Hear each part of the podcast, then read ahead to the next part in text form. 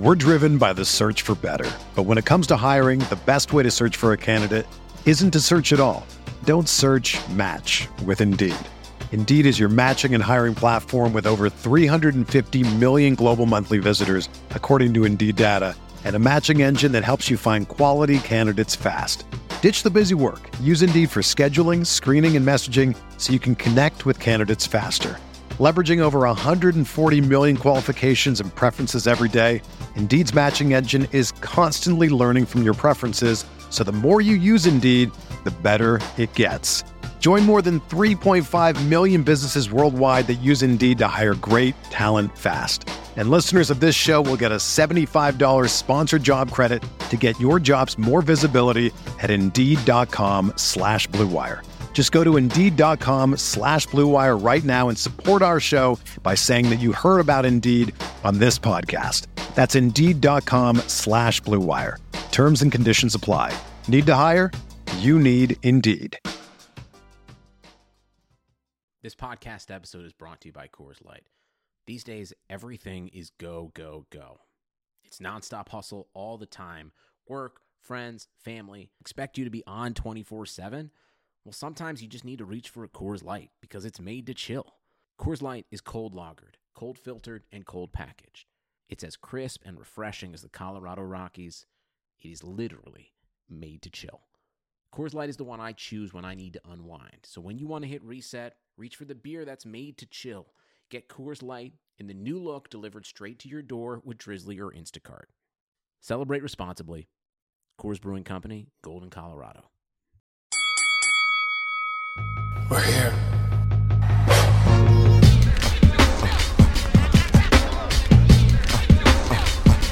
I wish I could give this feeling. I wish I could give this feeling. What up, listener? We wanted to take a second to thank you for listening to this Blue Wire podcast. Be sure to show your support to this pod by subscribing and dropping a 5-star review on iTunes, a follow on Spotify, or the appropriate DAP for any other platform you might be listening on. And if you're enjoying this show, chances are you'll like one of our 75 other sports podcasts. Find more shows you'll love at BlueWirePods.com.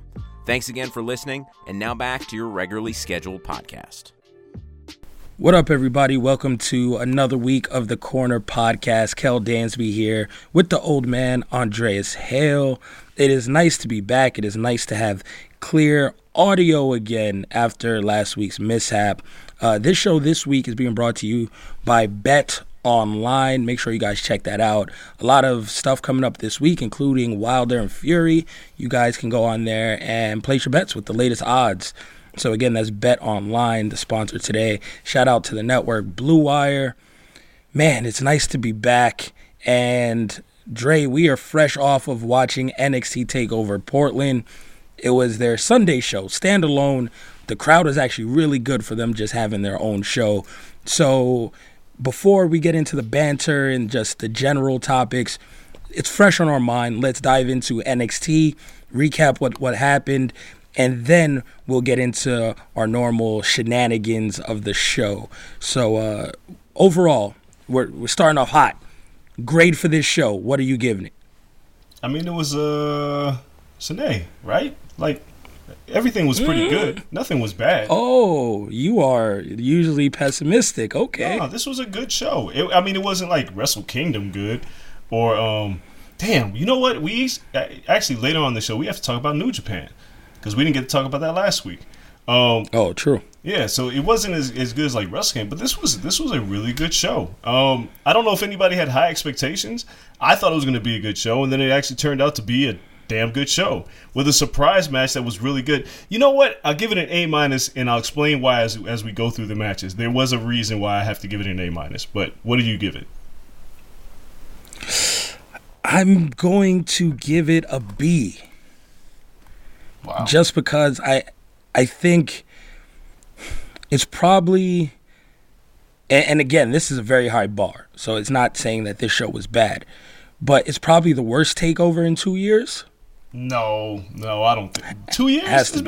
There's been some, and I know if we went through our old shows, it would be somewhere where I go, that wasn't as good as I expected it to be. This was better than a few takeovers.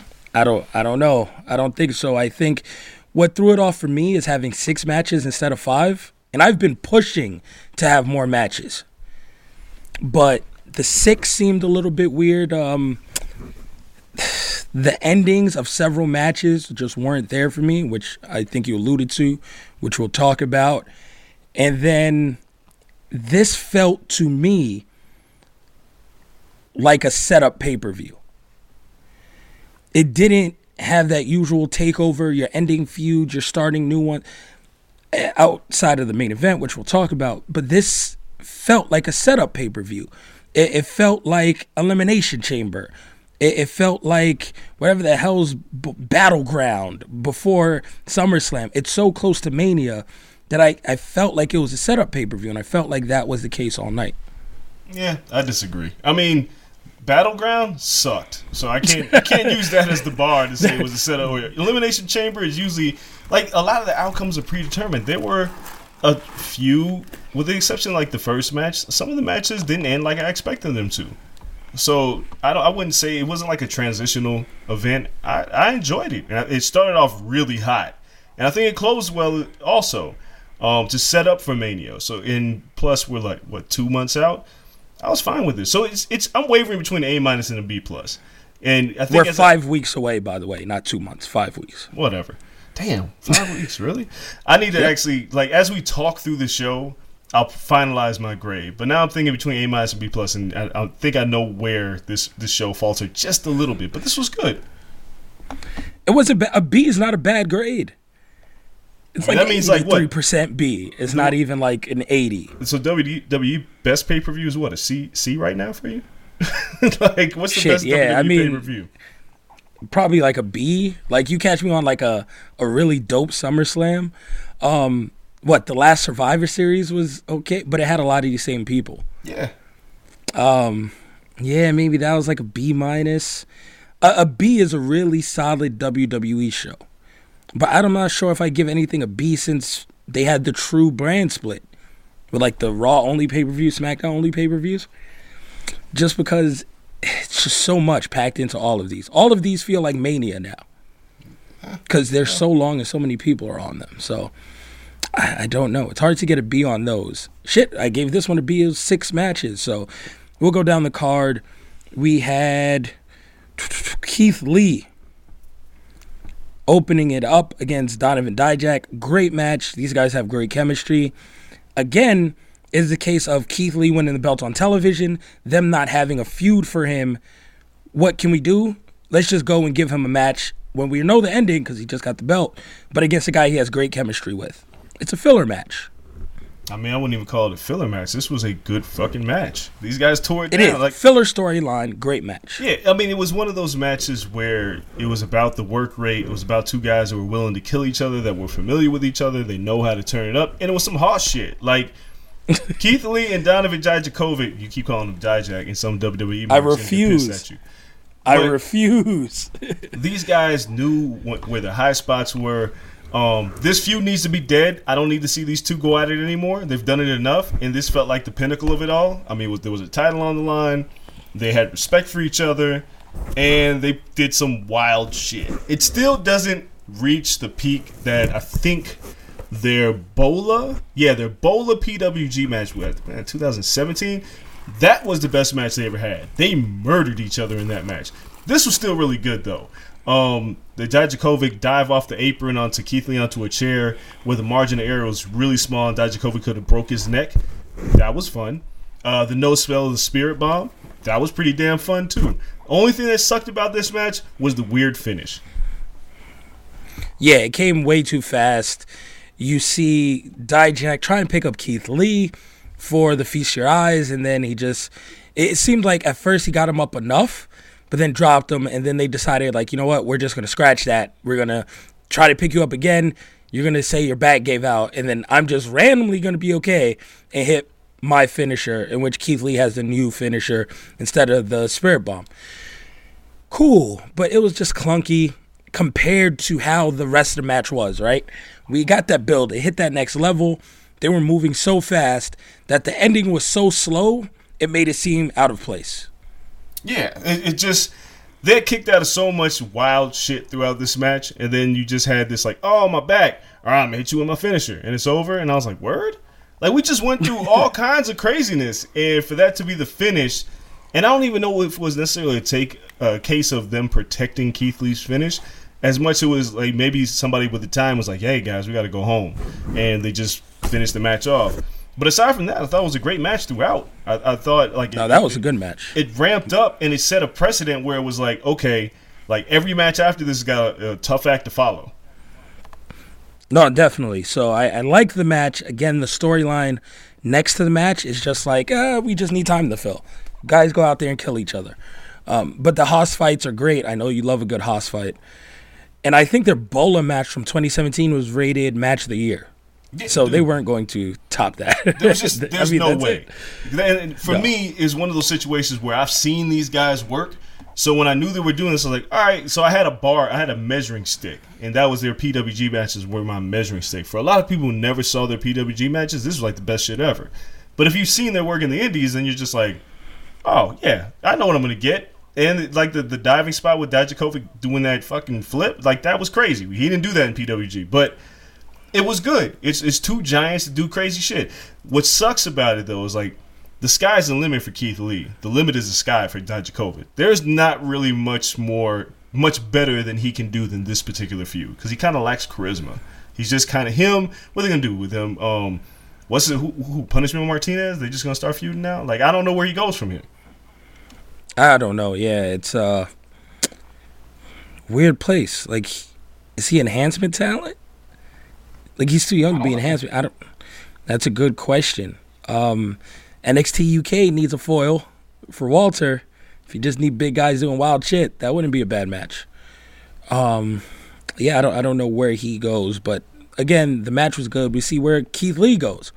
Who does he feud with? He's a babyface. They don't have a ton of heels. Yeah. And true heels to go against right now. So who's his foil? Do they put Roddy back in to that mix? Does Roddy have to beat the Dream? Do we see Dream versus Keith Lee? With the Dream, he was doing heel shit to Roddy. And you can be whatever you want when you come back from injury. So do we get heel Dream? It's up in the air. So we'll see where Keith Lee goes. I will say this after this. I want Brock Lesnar versus Keith Lee sooner than later. I'm not going to get it, but I'm going to ask for it. Well, you could get it. You can get it on like one of these Saudi Arabia shows or some shit. No. I don't want it in Saudi Arabia. Saudi Arabia feels like has it been like a really good match in a Saudi show? No. So I had to think about that. I was trying to think through like AJ Styles catalog, but no, I don't think so. No, so I don't want it to be. No, I don't think there's been any good matches. Yeah, they're just gimmick shows. I don't want that. No, and then second, we were like, oh, who's going to follow this up? And pretty much we came to the conclusion, oh, they're going to march Dakota Kai and Tegan Nox out there. We were like, oh, poor Tegan Nox and Dakota Kai. But they didn't fall on their face. It wasn't a bathroom break match. No, these women delivered. From the start, from the jump, Dakota Kai just ran up on Tegan Nox during the entrance, and it was on. Yeah, like this was the match that I said last week. I didn't care for this match. I was like, it's here, but I didn't care for it. But they knew the spot that they were in. Much credit to them. Whoever the agent was for this match, and between those two, they knew what they were dealing with heading into this match. And they were like, you know what? Let's just go from the beginning. Like, as soon as you come out, I'm busting that ass. And they just went for it. I mean, the cricket bat, word? A cricket bat, a laptop, a trash can lit across the head. Tegan Nox wearing the Captain Marvel Kree type gear. Dude, this was a good match, except for the Sonya Deville stunt double who interrupted, and we were supposed to act like we were supposed to know who she was. That was a horrible, horrible piece of boogie. So you gave credit to the agent on the match. I'm not sure if he decided that one, but whoever did was like, hey, make sure this ends in a run-in. That was bad. Cricket bats need to be used more often. That shattered just amazingly. So going through the match, yeah, they beat the hell out of each other, and then we get the table spot, and we think we're getting the table spot, but we get the run in. I still don't know that woman's name who ran in. But Sonya Deville. pretty Sonya much Deville. Convinced it's Sonya Deville. It's Sonya Deville. You can't tell me otherwise. You can't fool me, WWE. That's Sonya Deville. I think it's just repackaged. Raquel Martinez or whatever they're calling her. Don't care. When she came out, and I'm sure the crowd in Portland was like, what the hell is Sonya Deville doing here? Because they couldn't hear commentary. Nobody knew she was. For a match that was this good, unexpectedly good, because I was giggling through the whole thing because I was like, yo, I wasn't expecting them to kill each other like this.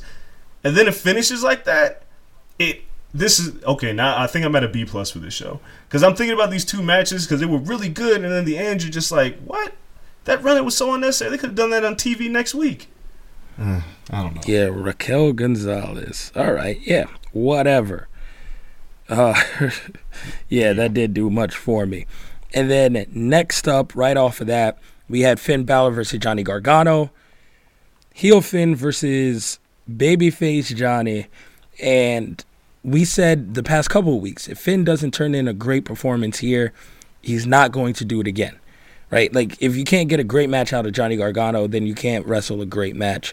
And I think the two delivered. It wasn't high spots. It wasn't, just crazy, flippy shit. It was none of that. It was a good wrestling match from start to finish, and it really showed the difference in Finn's skill set between being a babyface and a heel.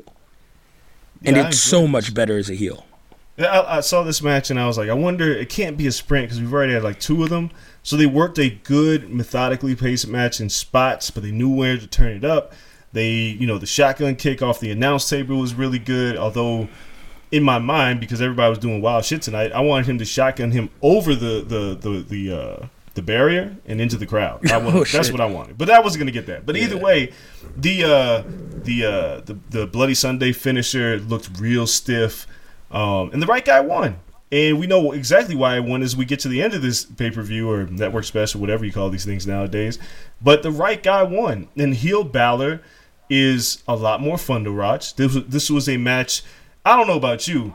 These dudes came out and I was like, yo, I got to hit the gym because I got to do some crunches. These guys are absolutely ridiculous. Gargano, Finn has always been ripped, right? We've only known Finn as being ripped. Gargano was not looking like this coming out of Evolve when he first signed.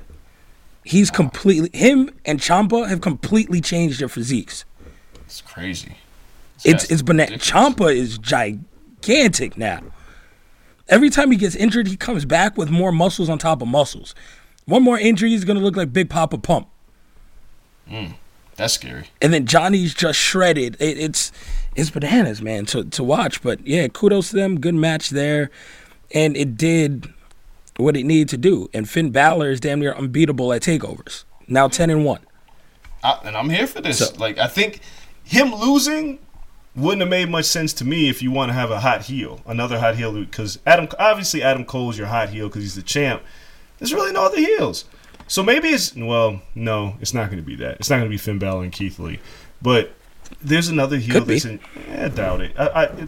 We'll talk about it in a second. Let's move on. Then we have the Women's Championship match between Rhea Ripley and Bianca Belair. And let's just start this out by stating the obvious. Bianca Belair is a star. And even in the feud between Charlotte and Rhea, Bianca's the one that stands out. And we see it. A lot of people online see it. WWE has to see it, right? Or Triple H has to see it, correct?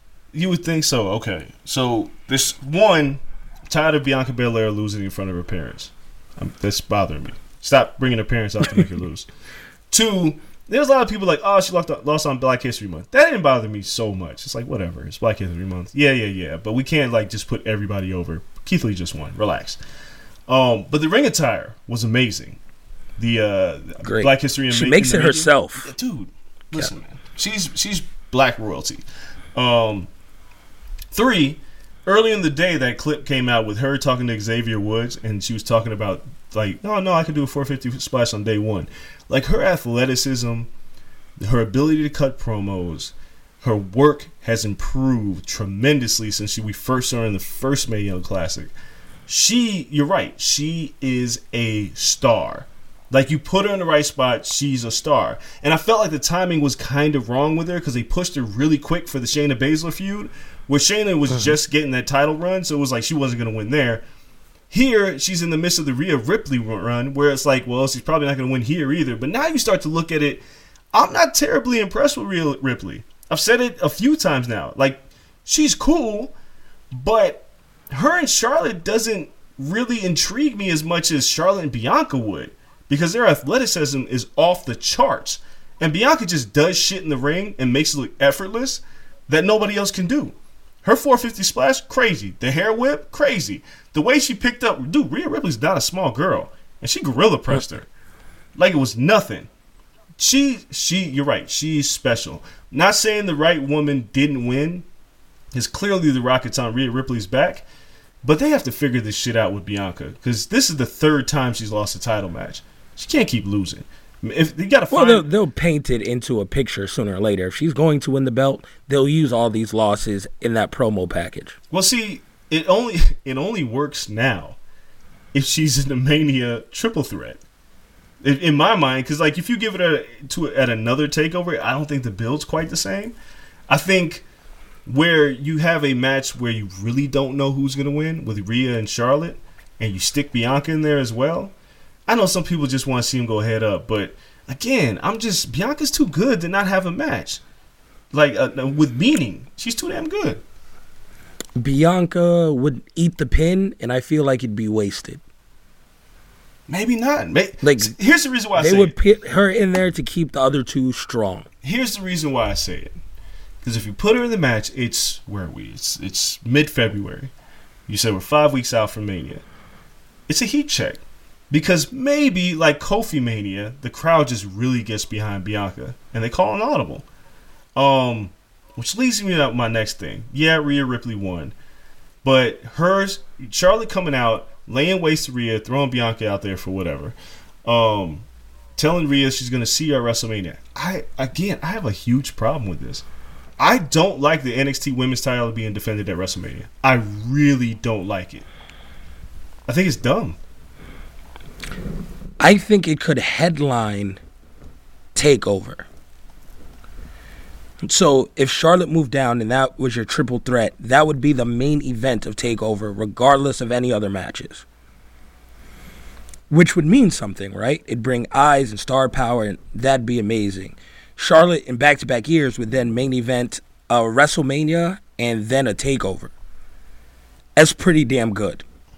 Right, so why are we doing this at WrestleMania?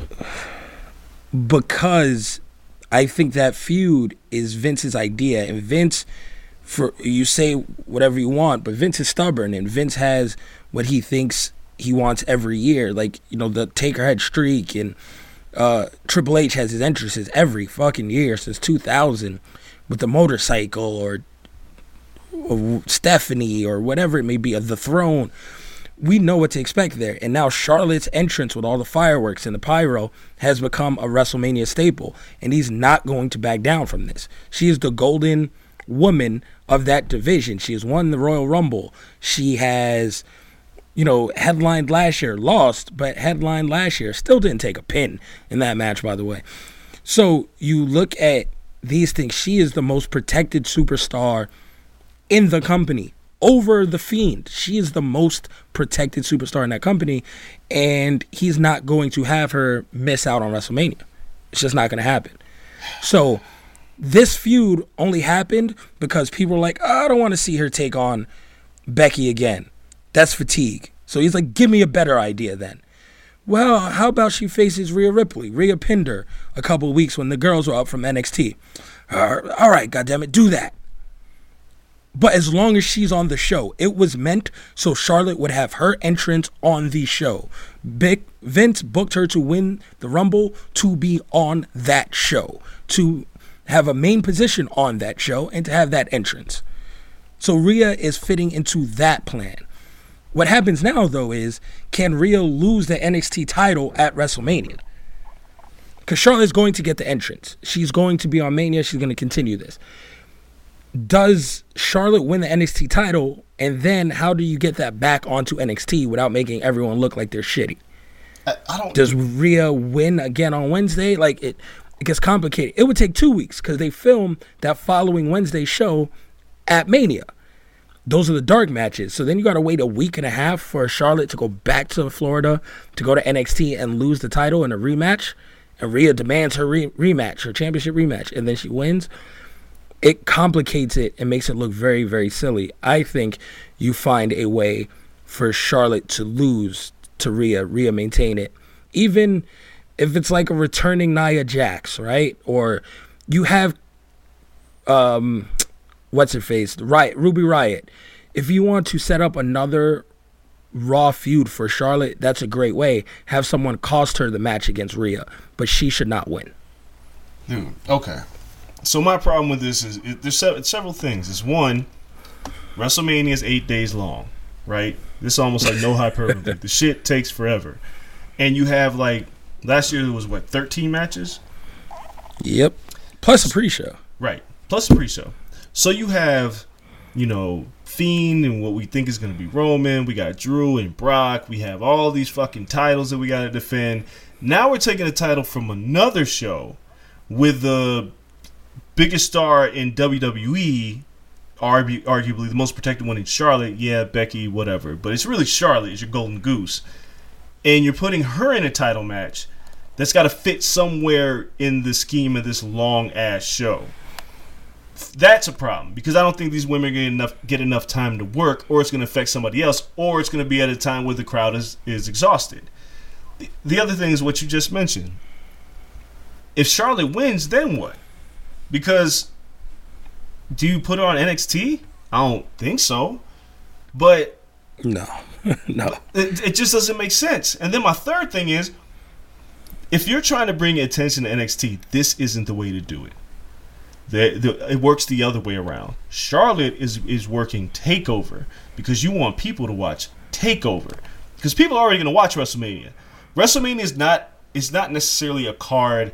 The card is the sum of its parts. It's not one particular match that makes you go, oh, Charlotte's wrestling on WrestleMania, I'm going to go watch it now. It's not how it works. You already got Becky, which will probably be with Shayna, which we're talking about a little bit. You're going to have probably Bayley, like Naomi or something like that. I don't know what the fuck's going on with the women tag titles. That'll be somewhere on the pre-show. Like, you have all these matches. And then in NXT, what women are going to wrestle on TakeOver? And for what? Because there is no secondary title in NXT. You're taking one of their most prestigious titles off of their biggest show of the year. I don't get any of this. It won't hurt you. Like, if you want TakeOver to be big, give Charlotte that entrance at TakeOver. Because you're already going to have 10,000 entrances at WrestleMania. And I don't know who's going to... I mean, The Fiend's probably is going to have an... But that's like saying entrance. Roman Reigns isn't going to be on WrestleMania. No. We know Vince's favorites. It's done. Like, it's just not going to happen. Like, if Roman were to wrestle, Adam Cole for the title, if Roman were to wrestle Keith Lee, like, if he's not doing it on TakeOver, just don't do it. Because don't that's take a title... That's a hell of a match, by the way. It is, but don't take it off of TakeOver, because right now, NXT, if Vince is a ratings whore, so NXT is losing almost handily now to AEW Weekly. And if you want to bring attention to NXT, people are going to watch it and say, oh, the 17th title being defended on WrestleMania, I need to go watch this show. No, you put Charlotte there. Like, you would put Roman on TakeOver, and the Roman fans who haven't watched NXT would watch TakeOver, because they're already going to watch WrestleMania. To me, this makes no sense. It's like a vanity move, but it's going to backfire. Because and then on top of that, the biggest issue is, what if this match isn't good? That's a very big possibility. It's like, what if this match isn't good? And then... It could be boring. On top of... Well, Charlotte doesn't have boring matches. But on top of everything else... Well, the women's triple threat last year was not good. It wasn't. It main event at WrestleMania, we were like, it ended stupid. We were exhausted on top of that, but wasn't that good. But then on top of all this, you've got the women's tag title, SmackDown title, Raw title, and the NXT title. 4 women's titles at WrestleMania are probably going to be defended. That's somebody's got to get bumped off of the main show. And we assume it's the women's tag titles, but it's probably also going to be the SmackDown title. What does that say about SmackDown? If SmackDown's on fucking Fox, if SmackDown can't get the rub at WrestleMania and NXT does, what are you saying about SmackDown? This is weird to me, man. You could like TakeOver should defend their titles at TakeOver. If the talent from the so-called main roster, NXT's main roster, fuck what you heard. But if the talent on Raw and SmackDown want a piece of NXT, come to NXT. They already fucking did Survivor Series. They already came to you and beat your ass. Go to them. That's how I feel about it. Yeah, I mean, it makes sense, but if it makes sense for anyone that's not Charlotte Flair. Or Vince McMahon. Because Charlotte is not going to miss out on WrestleMania. That's just the crux of it. Now, the other complaint people have is, oh, there's going to be no women's match on TakeOver. I mean, there's going to be, there'll probably be a women's match, but it probably won't have as much meaning. What is it, a number one contenders match at TakeOver? What you can do is put Bianca Belair versus Rhea at TakeOver for the right for Bianca to be added to the match the next night. Yeah. And Bianca could beat Rhea. No, it's for the title of bust for me, dog. Like, I don't. I'm just saying. I understand that, but that is what you can do and have Bianca earn her way. If you want to get the Kofi treatment, right? He had to go through the gauntlet. The New Day had to wrestle a tag gauntlet to get his ass in. You say, Bianca, you have to beat Rhea at TakeOver, and then you're in the match for tomorrow. It'll probably still be shenanigans. Charlotte would come out, cost Rhea, Bianca would hit her with the finisher and win, and now it's a triple threat at Mania. Built the night before. But that gives you a women's match with some stakes. Outside of that, there's no stakes. But tonight we saw with, you know, a secondary women's feud. It doesn't have to be stakes, really. Like, they did really well. So you can put Io Shirai versus Candice LeRae, and that shit will knock. So that's not happening. Title or not title. But I'm just saying, right? Like, title or no title, you put that shit on a card, and then you're good money.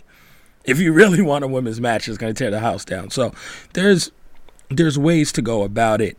And we just got to see. We got to see how the build goes to Mania. Now, getting to the main event tonight in which, five matches. My bad. Roll this back. NXT Tag Championship match. The Broserweights, Matt Riddle and Pete Dunne versus UE, Bobby Fish and Kyle O'Reilly. I thought the match was good. I mean, people don't like the whole Matt Riddle stick, and I know you were one of those people, like, stop talking as much. I think he's funny. He's like the high guy who just says anything. Like, that shit's funny. The Bobby Fish rap was funny to me. They fell into something good. So I didn't mind it. I like the pairing. The vignettes for Riddle and Dunn are hilarious. So we get into the match, and then there was no doubt that it was going to be a good match. I'm surprised by the ending, but no doubt that the match itself was good. Like, I like Matt Riddle.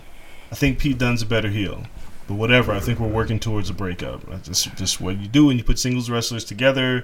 One of them used to be a heel. Somebody's going to turn heel. And maybe it ends up being Matt Riddle. Kind of like with Miz and Shane. Maybe that's what happened. But the stoner gimmick is cool, but I think you can only get so far with it. I don't think Riddle could be an NXT champion with that gimmick, the heavyweight champion. No, I think he'd have to go heel and be vicious Riddle. Yeah.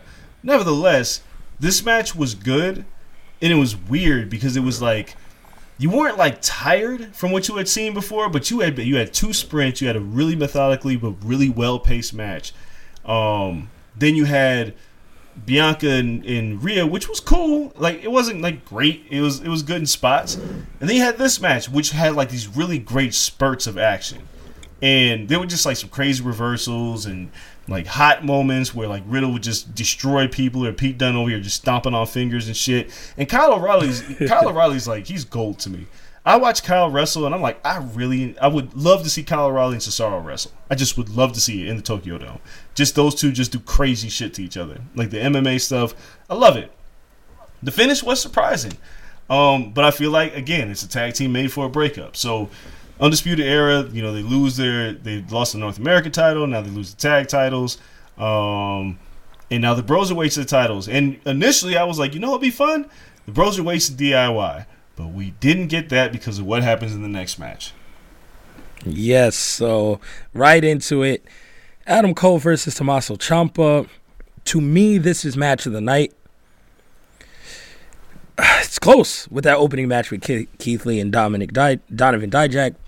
But I'm going to say the main event wins out. I don't care if they spam 1,000 finishers and none of those shits work. They were great. And the near falls were incredible. And the shenanigans, there were no shenanigans all night outside of the stupid run-in by Gonzalez.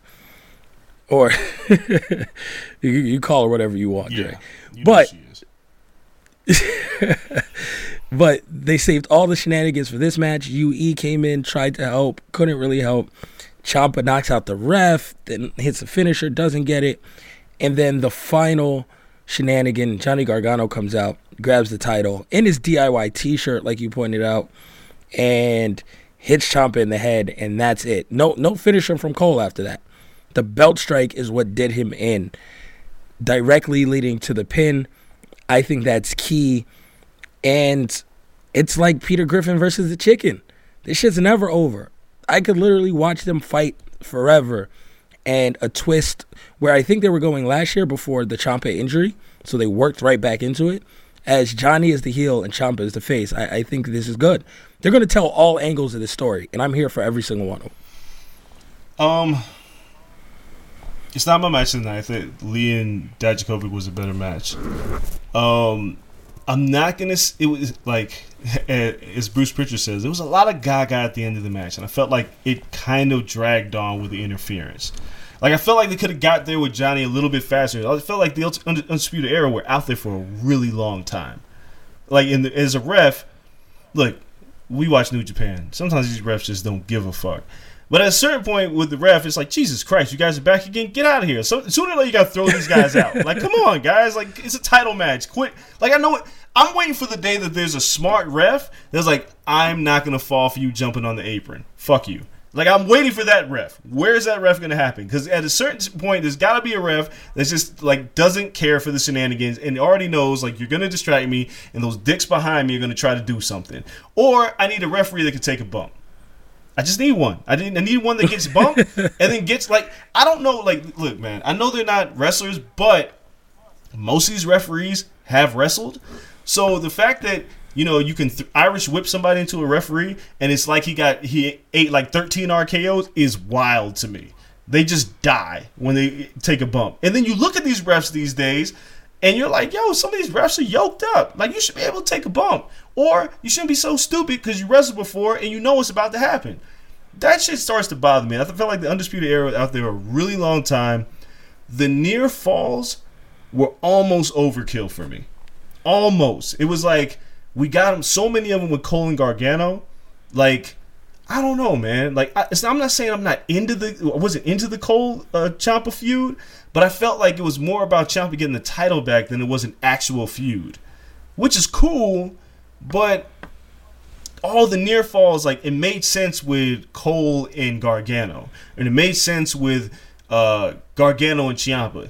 This one, it was just so much, and I just felt, again, they were out there too long.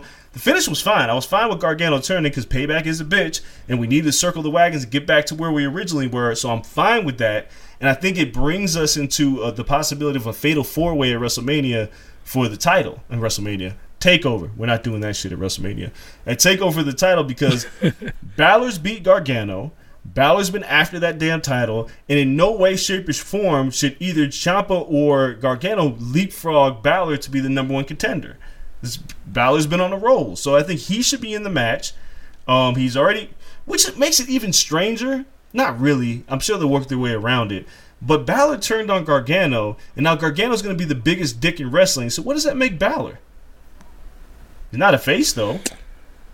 No, he's not a face. But you're kind of like, near a face. But now you look at it as like, well, shit, Johnny, you deserved it, you dick. Like, you got kicked in the face by Balor. You had like this. He made you miss a takeover. Then you went to Takeover, you got wasted by Balor, and then you went out there and just turned on Ciampa.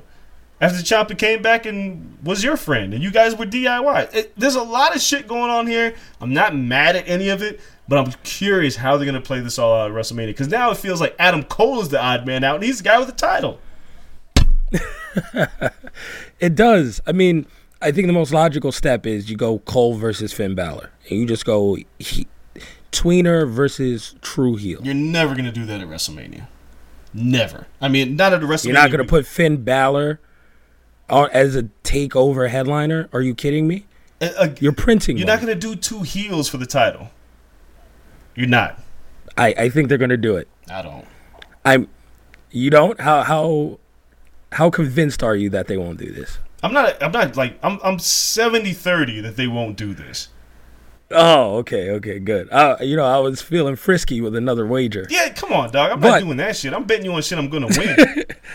Well, no, that's unfair. I was testing your conviction. Yeah, I'm just saying. For them to do Balor and Cole, unless they start to move Balor to a badass babyface role, then I'm just trying to figure out the heat here, because unless you're doing Ciampa and Gargano in the NXT's first Hell in a Cell match, they need to be involved in this title thing, because Ciampa still wants Goldie back. As much as he's going to want a piece of Gargano, he still wants Goldie back. Gargano, I'm sure, wants the title back, and he's turned on Ciampa. So it feels like all four should be doing something for the title. And to have Ciampa and Gargano do another one-on-one, we've seen it a lot, and I don't need to see it again. I'm always down to see that. Yeah, give it whatever stipulation you want. I don't care. I'll watch every single one of them. A fatal four-way title match seems like a lot. Could be. It's just so hard to, 40 minutes that people get all their shit off. Like, it's too much. It becomes a spot fest, and that's not what takeovers are. Yeah, like I said, it could be, but if done right, and I think this is the four guys that really could do it right, and it could be, I mean, I don't know, man. I know a lot of people don't like the triple threats and main events and shit like that, but you go four-way ladder match. I mean, that's the only way I can see it work. That's what I'm saying. You put that belt on a ladder and go four-way ladder match, and then you have a way for everyone to get their spot. Yeah, like some kind of gimmick, or I'm always interested in this, and they don't do it very much. A four-way elimination match is always fun to me, because the first pinfall thing is kind of weird, because it's like somebody needs to lose. Like, everybody has to lose in order for the winner to get the title. That's kind of why I've always liked the Elimination Chamber, because everybody's got to lose for the winner to win. Whereas the Fatal 4-Way is the first person who loses, who gets the pinfall, he's the champ. I feel like everybody needs to lose in this match. So for me, it's either a ladder match. I don't think they would ever do an Elimination Chamber in NXT, but you never know. Or an Elimination 4-Way match is the only two routes I can see. And ladder matches for the title, we've never had one on a Mania week. I don't think we've ever had a major title in a ladder match on a Mania week. I'm not sure on Mania week. I know Finn Balor and Kevin Owens had one. Yeah, see, that's like a secondary show, though. But I mean, your biggest show of the year, to have the main event to be a ladder match for the main title, even in WrestleMania history, they've never done it. There have been triple threats. Yeah, that's weird. There's been one-on-one. There's been all kinds of matches, but we've never had a ladder match for the most prestigious title on a Mania weekend. It just hasn't happened. So maybe you could do it. I think that'd be those four guys, I think they can make it work. So if you want all four of them, give me a ladder match. Outside of that, I think you split into two different feuds. But we'll see, man. It's, 40 minutes deep, talking NXT TakeOver, because it was just so fresh on our brains. We're going to take a quick break. When we come back, we're going to get into the rest of wrestling and the rest of the show, so you guys stay right there.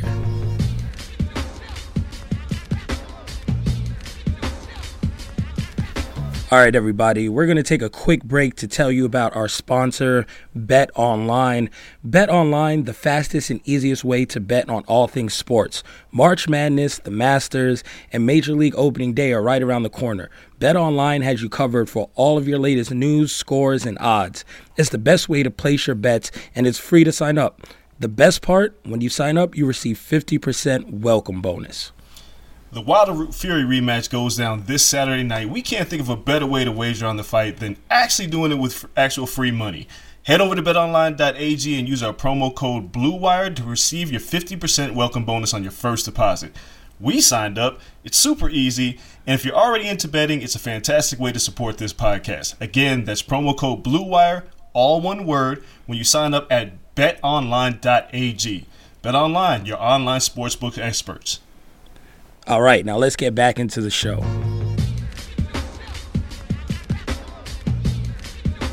All right, we are back, and man, let's get right into the weekly recaps. I feel like a lot happened in AEW, and we've kind of had to put it on the shelf until now due to our last episode completely getting wiped out. So AEW, the past couple of weeks, I think they've had great shows.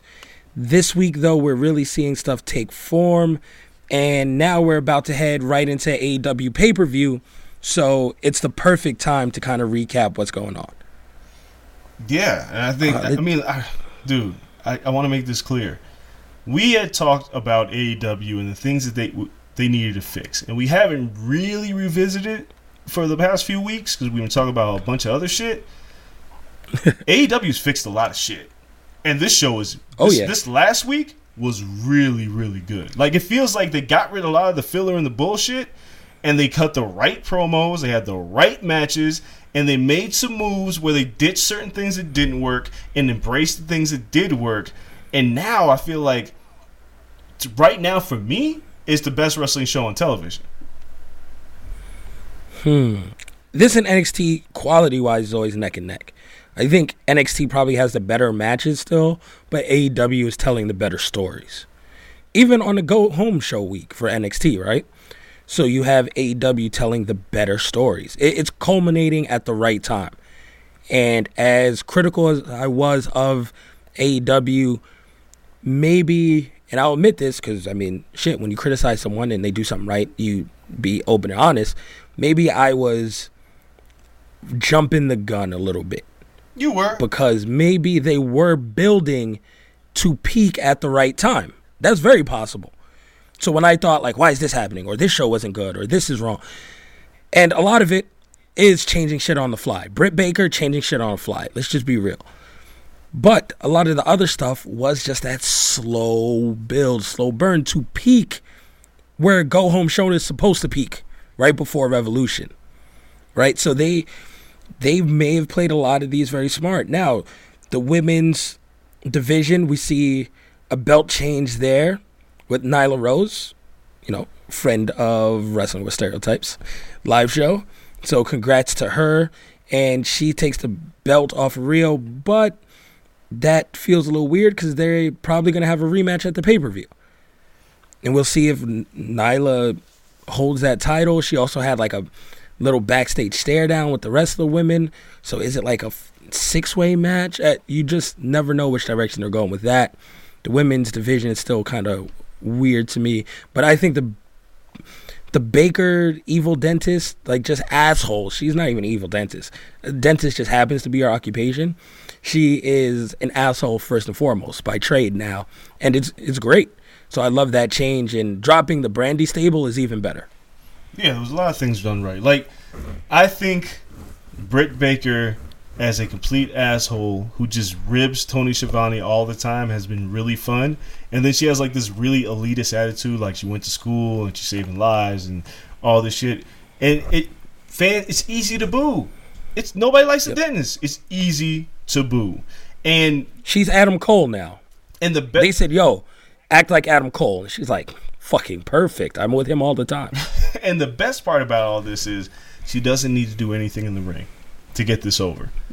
No, because she's still not very good in the ring. Yeah, but AEW's figured this out. It's you can tell stories that you probably would have told on Being the Elite or AEW Dark. You can just tell them shits on TV. And you can limit the amount of wrestling. It's not like we want to see less wrestling, but in order to tell us that Britt Baker is a heel, it doesn't have to be in the ring. She could be a heel in promos. Or, which I'll move over, Darby Allin, who got his trachea crushed by a skateboard, his little thing with the signs, perfect. I don't need to see him show up on television to get that point across that he wants a piece of Sammy Guevara. I don't need that. They did that well. But now, Nyla Rose getting the title, perfect. Felt like the great culmination of everything that, she had disappeared from television with the suspension, blah, blah, blah. But her and Rio had a really fucking good match. Yep. It was really good. They've had the best two matches in the women's division so far. Yeah, well, the bar's not that high either, but alas, here we are. But, her winning the title as the heel, there was some great spots in that match, and her staring down the women's division kind of throws the gauntlet down, so now it kind of opens the field up for a next contender to show up. Because if they do the Rio rematch at Revolution, fine. We know Nyla's probably going to win. She might murder her, send her to the hospital, and take her off TV for a long time. We need to find somebody else. Maybe a new woman shows up. It was supposed to be Statlander, but it feels like they completely moved off of that plan. I'm fine with that. Everything here worked. For once, it was like the women's division, for once, it was like, you guys got it right. So I'm happy with the move. We'll see where they go with it from there. One other sidebar, because Nyla's a friendly podcast, I did text her after she won the title just because I saw almost all the hate that she was getting. And that really bothered me. That whole, all the transphobic stuff, and then your fucking guy, Val Venus, being a moron and him saying shit. I had to text her, and, you know, I don't usually share what people text me back, but she had texted me back. She was like, you know, it doesn't bother me because I know I'm doing something right because you're so offended. And I like, she says some other stuff too. We text for a while, but her, I know it bothers her, but she also is at a point in her career where she's probably heard worse. And, you know, if people are going to be mad when she's sitting on top of the company as a women's champion, fuck it, let them be mad. So more props to her. I'm proud of her. She's worked really hard to get to this point. And, you know, she's making a difference, and she don't give a fuck, and I'm cool with that. No, that's perfect. I love that attitude. And we know from her being on her show and her sharing her stories and then talking to her in the green room and just around that week, the type of person she is. She's just an amazing person, and she's worked damn hard to get here. That she has. So it doesn't matter if she's whatever title they'll give her, a ring, it doesn't matter what prize they decide to put on. She has worked damn hard, and she deserves anything she gets in this industry. Absolutely. So kudos to her. I can't wait, and I'm calling it right now, and this better happen. I want nothing else but Big Swole versus Nyla Rose in Vegas, double or nothing. If I don't get that, we boycott.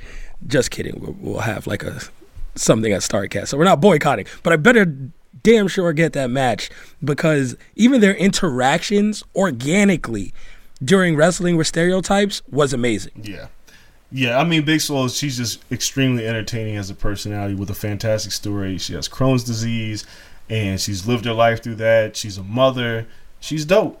And they could really, like, if they really wanted to do something big, they could. Like, they work well. Their chemistry together just in conversation is excellent. So we'll see what happens. Yes, so that's one storyline that came out of it. Another great thing that they've done is make Adam Page a drunk. Love drunk Adam Page. He should have let him drink more. And I love that he's switching it up. One day it's hard liquor, one day it's beer. He's a man that'll drink anything put in front of him. So he's a man after my own heart. We're of the same ilk. I can relate to that guy more than I relate to just I'm a random cowboy. It's like, no, now you're just a belligerent drinker. No, we are one and the same. So I love this. I think it's going to lead to a great turn whenever they turn, like we talked about in NXT, and break up Kenny and Adam Page. And I think Adam was kind of put in position in that Jericho feud to say, like, okay, let's see if he can be one of the faces of the company. And then Jericho just outshined him. Like, there's no way to say it. Like, Jericho once put in the feud with him, there was no other way to go because Jericho eclipsed him. And now I feel like Adam Page has a character where he can really be at the top of the card and even better. Yeah, and again, it's a situation where you look at a guy and you say, okay, it was a little too much too soon. We can tell a better story without him working in the ring to tell the story. Him drinking and his interactions with, like, the Bucks and his facial expressions, that's how you build character. We all know these fucking guys. That's being the elite stuff, though, right? Like you mentioned, that shit that would be on being the elite in the past 2 years. It's like, we all know you fucking guys can wrestle. There's like, there's no denying it. And at this point, clearly at this point, we have gotten to the point where we're saying to ourselves, okay, that's enough. Like, if you guys didn't want people to poop on what you guys are doing because you're putting yourselves over, fine. I think we've gotten past that point. Kenny Omega needs to, like, he's got the tag titles now. Eventually, he's going to need to be in a title feud and have a real run. There's no reason for these guys to continue losing. And they can feud against each other. They can do whatever they want. But we know you can fucking wrestle. So now give us something else. And what Adam Page is doing right now is that something else. Because meanwhile, Kenny Omega's got a feud with Pac that's going to happen with their match happening at Revolution. And it feels like this whole thing can just spontaneously combust with Page getting pissed. I don't know what's going to happen. But there's a lot of fun that can be had here. Storytell.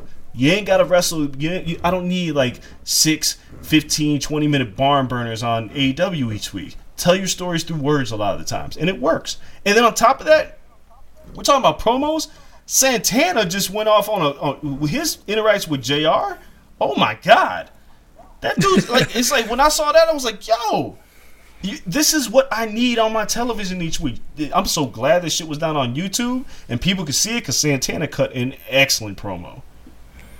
Yeah, Santana, I can't wait until him and Ortiz, like, they get that tag team title run. This, again, my still small gripe, and it's becoming smaller and smaller by the week, is that a lot of these mid-card tag teams or wrestlers are still being put in position just to fuel the bigger matches. Like, Dustin Rhodes beating Sammy Guevara, I get it. Jake Hager is now set up for his first match, but was that necessary? Could Jake Hager just come in and beat the shit out of him and save Sammy? He could have. Can he not take another L? Like, you're just using him, Darby Allin, Jungle Boy, who's I don't think has won a match, but they'll use that somewhere down the line. You have these people that you're just using on the mid-card, and Sammy Guevara got his own damn feud going on. And it's like, okay, he's going to lose clean to old man, half gold dust Dustin Rhodes, while he's trying to build a credible feud against Darby Allin? Why? It's unnecessary. It is. Build it on its own legs. Stop building it on the backs of these guys who are going to be your future stars. Plenty of time to turn it around, right? Plenty of time to give them winning streaks and all. I understand. But it seems unnecessary to always have like a clean finish and just let these guys lose all the time. Now they're going into their own feud. Darby Allin hasn't won in like 3 months, and Sammy hasn't won in like 4 weeks. Yeah. And they want me to care about this feud, in which I'll care anyway because these two are amazing. But I'm just saying, like, it kind of defies logic in a company based off of wins and losses. Now you're going for what? Who's the biggest loser? It's the consolation bracket? I don't like that. Well, I'm going to tell you this. And it was funny because it was a question that I asked at All Out to Tony Khan.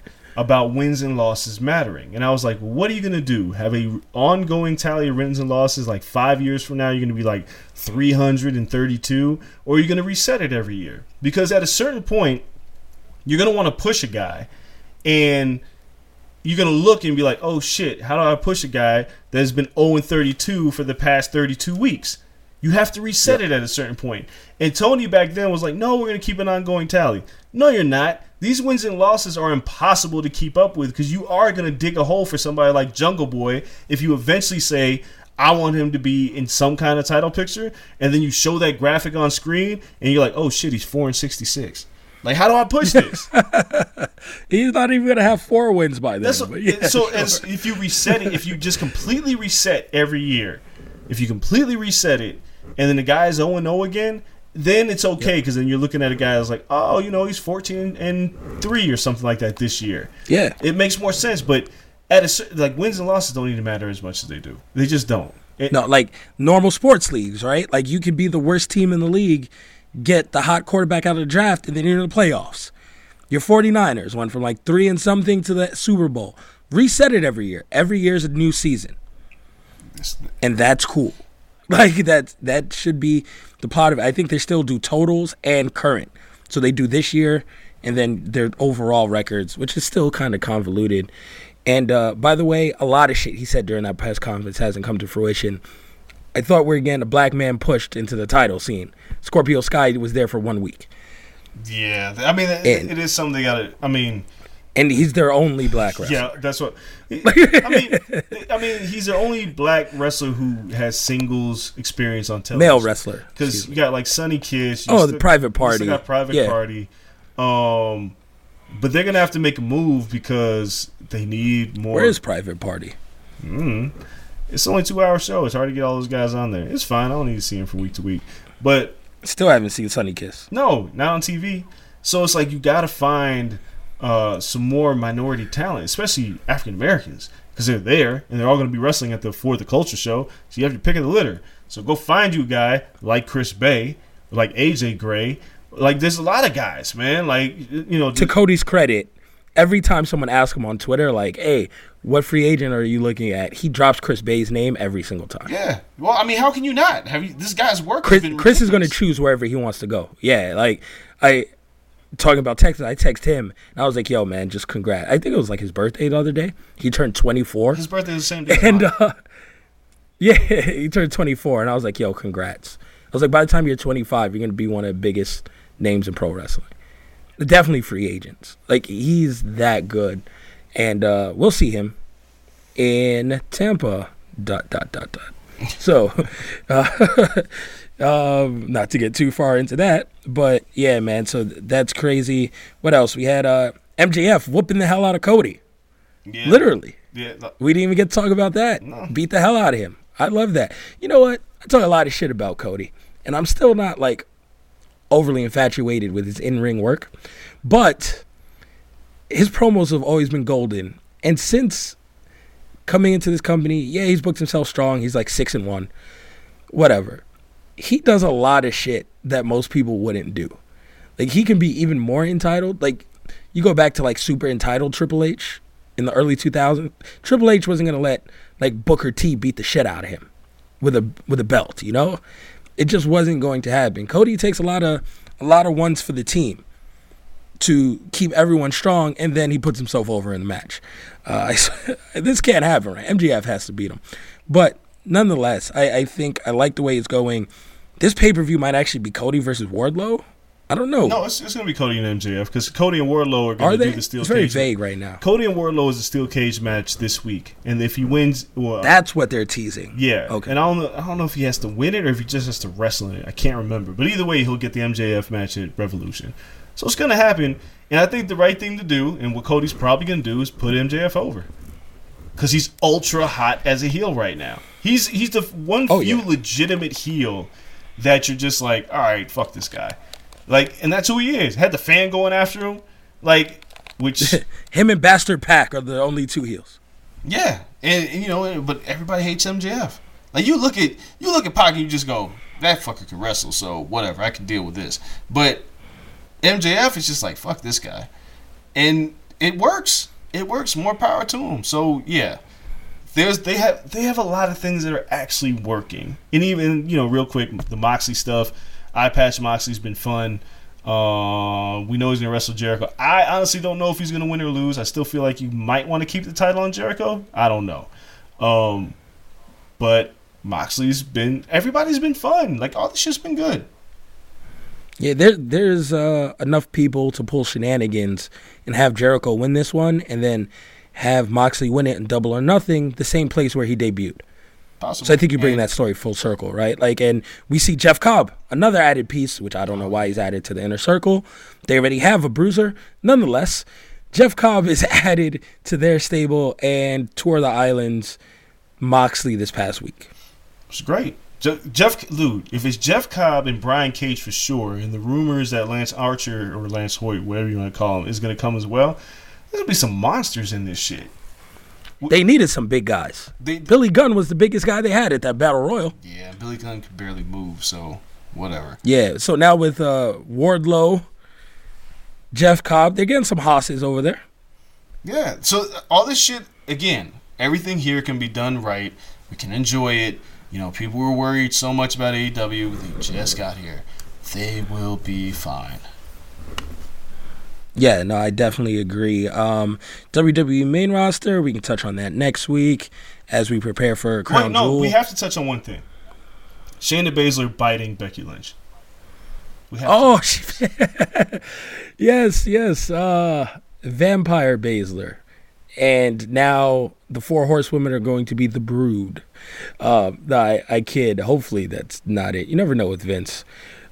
But I'm giving it a chance only because I'm doing this as a favor to Twitter and the people who are backing it.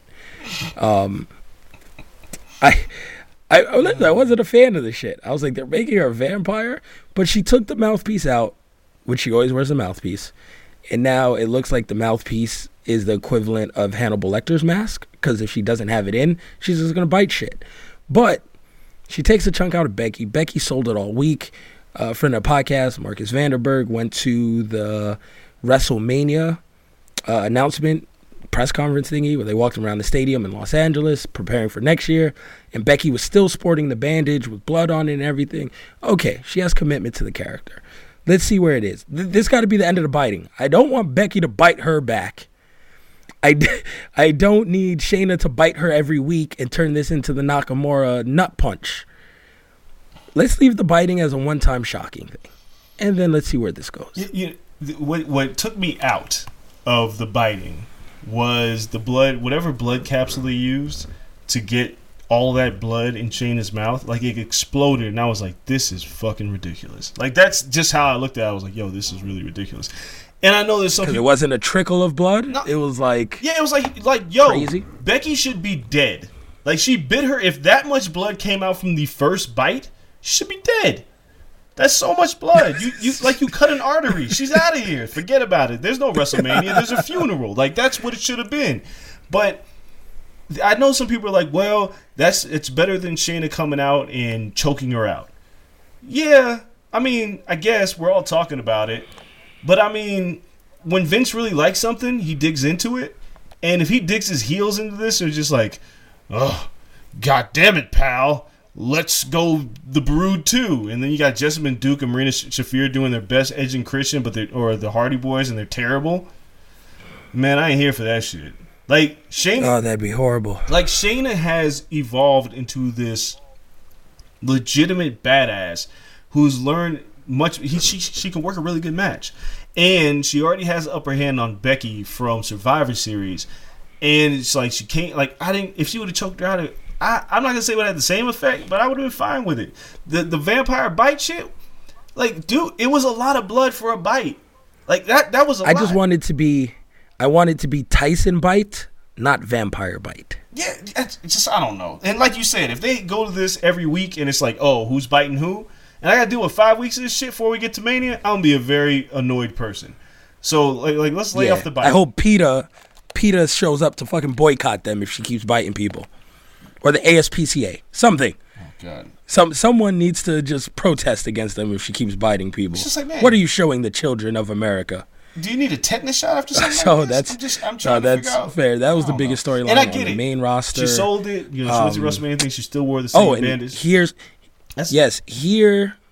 is to The Fiend being the shit out of Hulk Hogan in Saudi Arabia, hopefully. No, we're not kidding. Listen, Hogan was in the promo this week. Yeah, but this all Goldberg. Come on. Yeah. You know what? I'm tired of people, like, this is the second week in a row in SmackDown, and then we can move to New Japan, where they were like, Goldberg is back this week. And it was like, ... via satellite. And it was like, Hogan is back this week, ... from his garage. Like, what the fuck? Like, stop announcing appearances where they're not really... Because now I'm thinking when Cena shows up, he's going to be on the movie set as the Invisible Man. So it'll just be like, nobody there, and it'll just be his voice. Oh, God. That's very possible. And I'll tell you what. I think this is all to promote their next the Fast and Furious movie. So yeah, why not? He's in the Invisible Man. Like I tweeted, if all you guys saw it, he has manifested "You Can't See Me" into a career. That's the best shit ever. Because now he's in the Invisible Man. Kudos to John Cena. All right, let's move on to New Japan. Yeah, so New Japan, I feel like we've missed out on it for a couple of weeks. Man, so. I don't want to say much has happened. I want to start on one thing. Will Ospreay wins the British heavyweight title and is done with Super Juniors. Junior heavyweight, all of that is done. He is officially a heavyweight. I'm not surprised. It's overdue, but I love what's coming next for him. And it's cool to see him just get his first like little heavyweight title. It makes sense. It doesn't have to be the never open weight title, which is usually used for that method.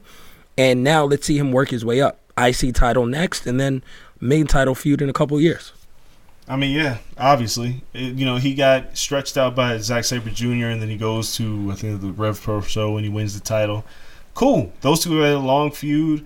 We knew Ospreay was going to go up there, but then on the same breath, Shingo Takagi won the Never Openweight title by beating Goto. Both of their asses have now moved up. I'm here for it. Because you look at a guy like Shingo, like we knew Ospreay, he had bulked up, his wrestling style changed just a little bit from super flippy shit to using it when he needs it and then could wrestle. Then you look at Shingo and you look at the size of him and you're like, dude, yeah, you're a junior heavyweight, but you're really like a heavyweight. Shingo's kind of yoked up. So him getting the never open weight title and Ospreay winning the British title and formally announcing that he's a heavyweight, both of those guys added to the heavyweight division could make some really interesting matches. Like Ibushi and Ospreay, Shingo and Ishii. You know I love Ishii. But all this shit could be really fun. So I'm glad they made this move. I'm just curious who's going to be in the Super Juniors. Feels like maybe it's going to be El Phantasmo's time. I was about to say, it's a little light in the junior heavyweights, right? Yeah. So you have Takahashi standing on top, and then a bunch of guys you have to build up fairly quick. Sho and Yo will be in it, but they're still kind of like a tag team. Yeah. So it's just who's the next guys. But I feel like they usually trot in young lions into the Super Juniors or into the junior heavyweight division in general much easier than they do heavyweight division. Yeah. I can't remember the last young lion that went straight to the heavyweight division. Straight to. No, I can't think of one. Right? Off the top of my head, I can't think of one. I can't. Like, you come through the juniors. Wait, we even saw that with Switchblade. Yeah, Switchblade. Jay White he was a junior. In the junior. Yeah, so you look at these guys. Shit, Kenny Omega, I think, was down there for a second. He was a junior. He was definitely a junior. For years. Like, 3 or 4 years. Like, Kenny was down there. Finn was a super junior. Like, I don't... Unless you come from somewhere else, like AJ Styles, but that's not from the dojo. I don't know who was the last person straight from the dojo that went and was a heavyweight. Yeah, I can't think of one right now. Somebody's going to correct me, but I cannot think of one right now. I don't know. That shit doesn't happen every day. No. It just doesn't. So if you have to replenish, I guess this is the natural order of New Japan, right? You move these guys up. El Phantasmo's in the same position that we saw Ospreay in a couple years ago. Yep. Okay, now make your run in the juniors. And then when you're ready, you move up. And it's just their natural cycle. And at the top, sometimes they lose guys to other promotions, which will now be AEW or WWE. And then the next guy moves up and they just keep it rolling. Yeah. Speaking of Super Juniors, so we'll talk about this, the New Beginning in Osaka show from February 9th, which is exactly a week ago. Takahashi and Dragon Lee was fucking great. Those guys tore each other apart. Well, Ryu Lee now. He's not Dragon Lee anymore. But he's not Dragon Lee? No, he's Ryu Lee. He changed his name. Okay, cool. But the teasing of the Phoenix Plex, the time bombs, the ridiculous dumb shit that they did. And it was good because, it was Ryu Lee who hurt Takahashi and was the one who put him on the shelf.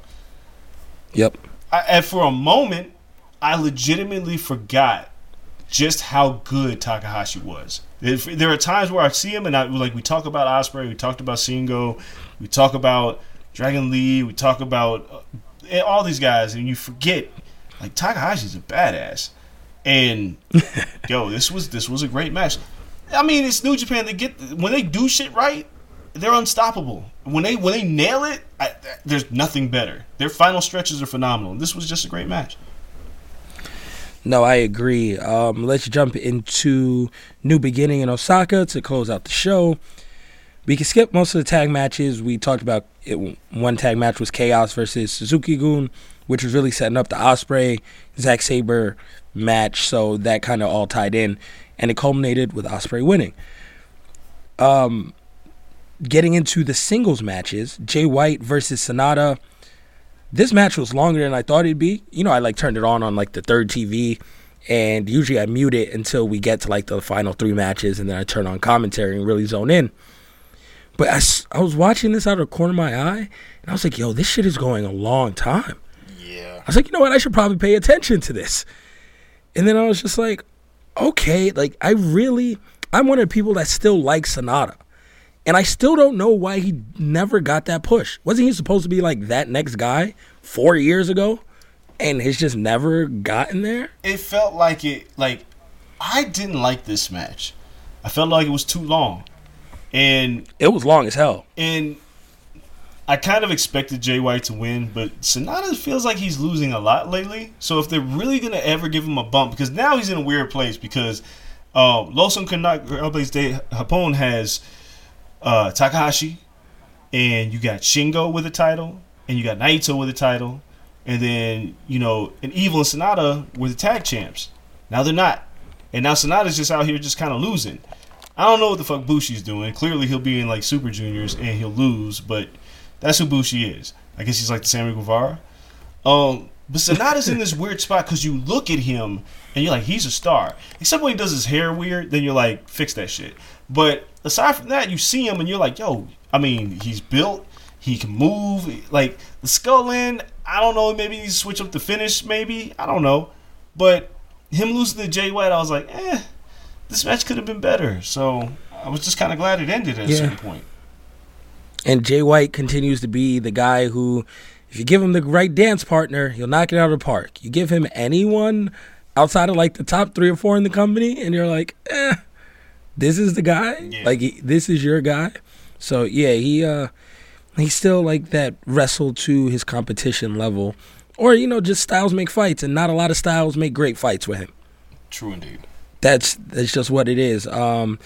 We talked about Takahashi versus Ryu Lee. Takahashi wins. Good match, though. And then we have the 2 matches everyone showed up for. Jon Moxley versus Minoru Suzuki for the U.S. Championship, and then following that, we'll talk about Naito versus Kenta. Moxley Suzuki is the opposite of Jay White Sonata to me. It was too short. I want to beat the hell out of each other forever. It was too short and not brutal enough. I mean, I enjoyed this. I feel like, of course, I mean, you know, this is the type of shit that I like. I mean, look, man. When, you know, Moxley hitting the Death Rider and then Suzuki, you know, basically being dead, and the camera pans towards him and he's like smiling, I was like, this is great. Because that's who he is. This is who Minoru Suzuki is. Minoru Suzuki is a legitimate badass. And he lost in a match where these two just beat the shit out of each other. And, you know, and it was, since it wasn't like on like network television, you hear like Moxley yelling at him, "Come on, motherfucker!" And then like at some point, Moxley just lost the eye patch, and it was just like, "Well, shit, I just lost the eye patch. I'm just gonna wrestle like I can see out of both eyes." And he just went with it. And they just beat the shit out of each other. Table spots, chair shots. You know, Moxley looked like his arm. He may have broke his arm at some point. And then they just yelled at each other. Oh, I do remember that. Yeah, and then there's like they were smacking the shit out of each other, and I was just like, man, I need this in my life. And then Moxley wins, and you're like, well, shit, like, he's still gonna have the U.S. title, and I guess he's going to defend it during Mania weekend, because I'm trying to figure out where he's gonna lose this thing and to who, because I have no idea where he's gonna drop this title. I don't know. Don't they have a U.S. They have a U.S. show coming up, right? Yeah, it goes directly against something. Mania weekend. That's the only thing. Yeah, they got a main. Oh no, the other one was announced for SummerSlam. I'm bugging. Yeah, because they have the Supercard show, where they have Supercard. Man, we're not gonna get into Mania weekend, but goddammit, that Supercard on the show is the same night as Takeover. Come on, guys, don't do that to us. Stop. Could do that shit on Friday. And Joey Ryan's penis party. Wow. Which has Grado, which I'm very upset. I need to see a Grado entrance by the time by the time he hangs it up, or by the time here is done and over, I got to see a Grado entrance. So, yeah, man, I feel like so much is packed into Mania weekend now. Yeah. Anyway. It's so tough, even compared to a couple years ago. But, yeah, Jon Moxley wins, and this mixed with Jeff Cobb coming over, because by all accounts, before he debuted on AEW, everyone said he had signed with New Japan. Yeah. I thought that was exclusive. And then you get Moxley continuing to defend his title and winning. I think we're getting closer to that New Japan AEW relationship and them breaking away from ROH. I don't think they're breaking away from ROH. I think this Marty Scurll being brought in to be the lead booker has salvaged that relationship. So maybe there's a way that they all kind of work together in this weird way. Take down Vince. Well, fuck it. Why not? Crew up. Why not? Well, I mean, really. Like Voltron. Fuck it. Really, why not? Seriously, why not? But ROH and New Japan, they're going to do Supercard on the show, and it's going to be great, blah, blah, blah.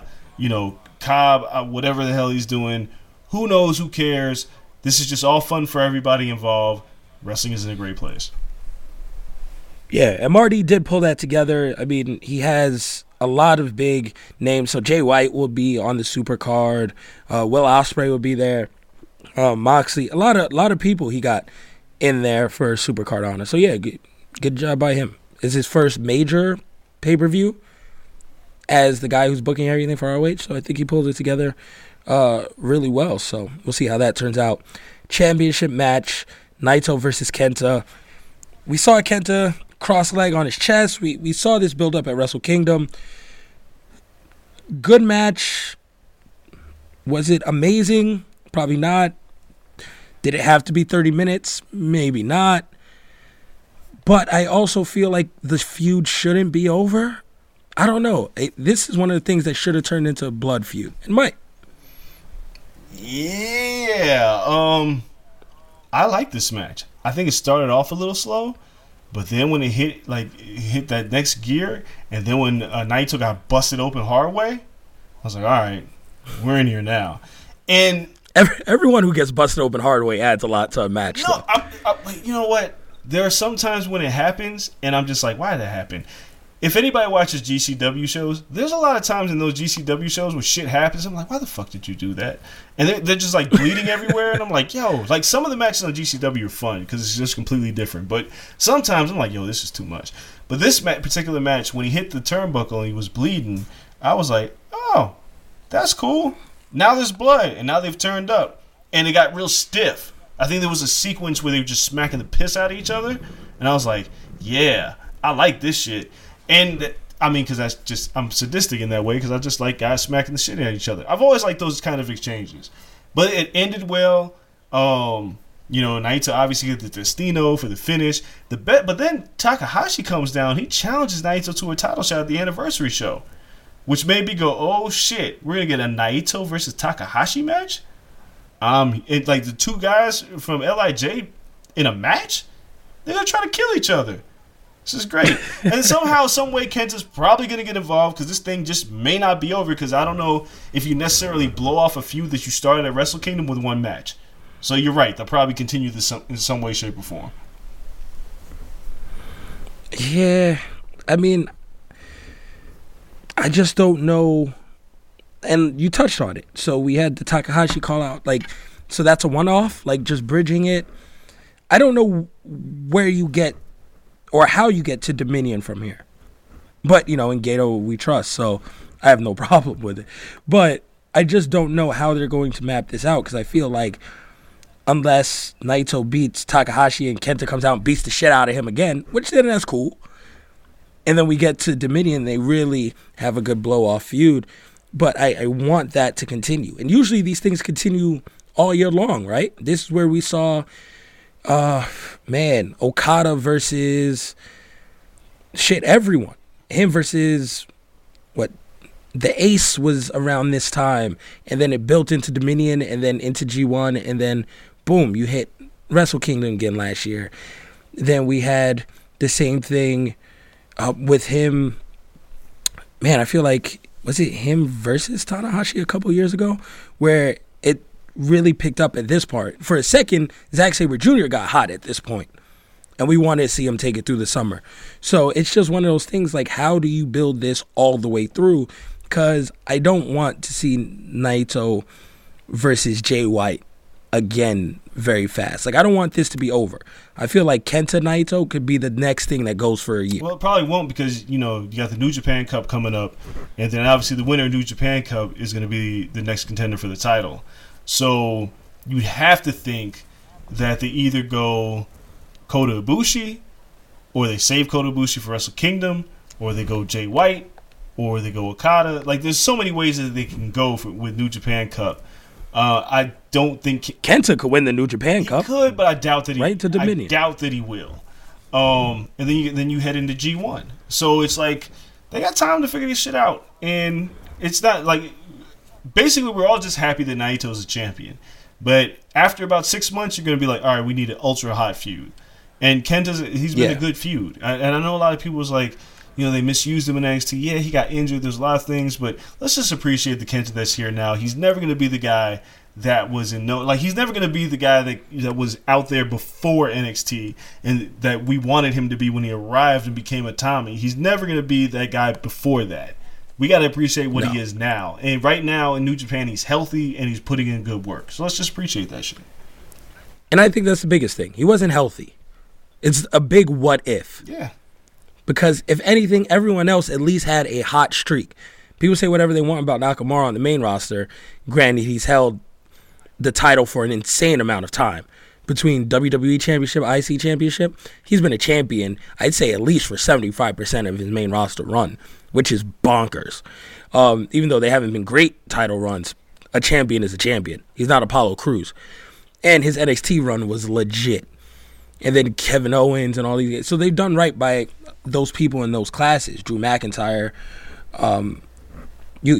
everyone. Very few people flamed out. Itami is one of them.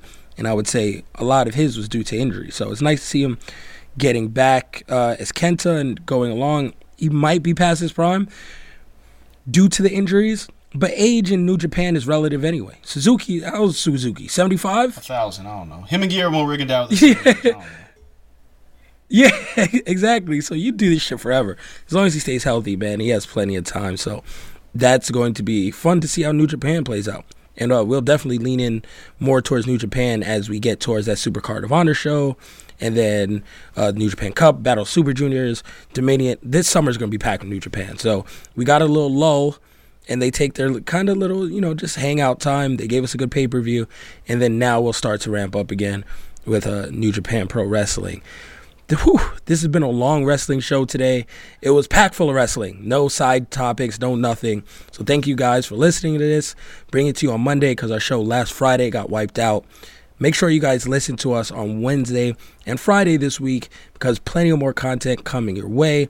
We have the Wilder fight coming up this weekend, so that's going to be nuts. In boxing, we have a very special interview coming later in the week as well that we'll talk about on our Wednesday show.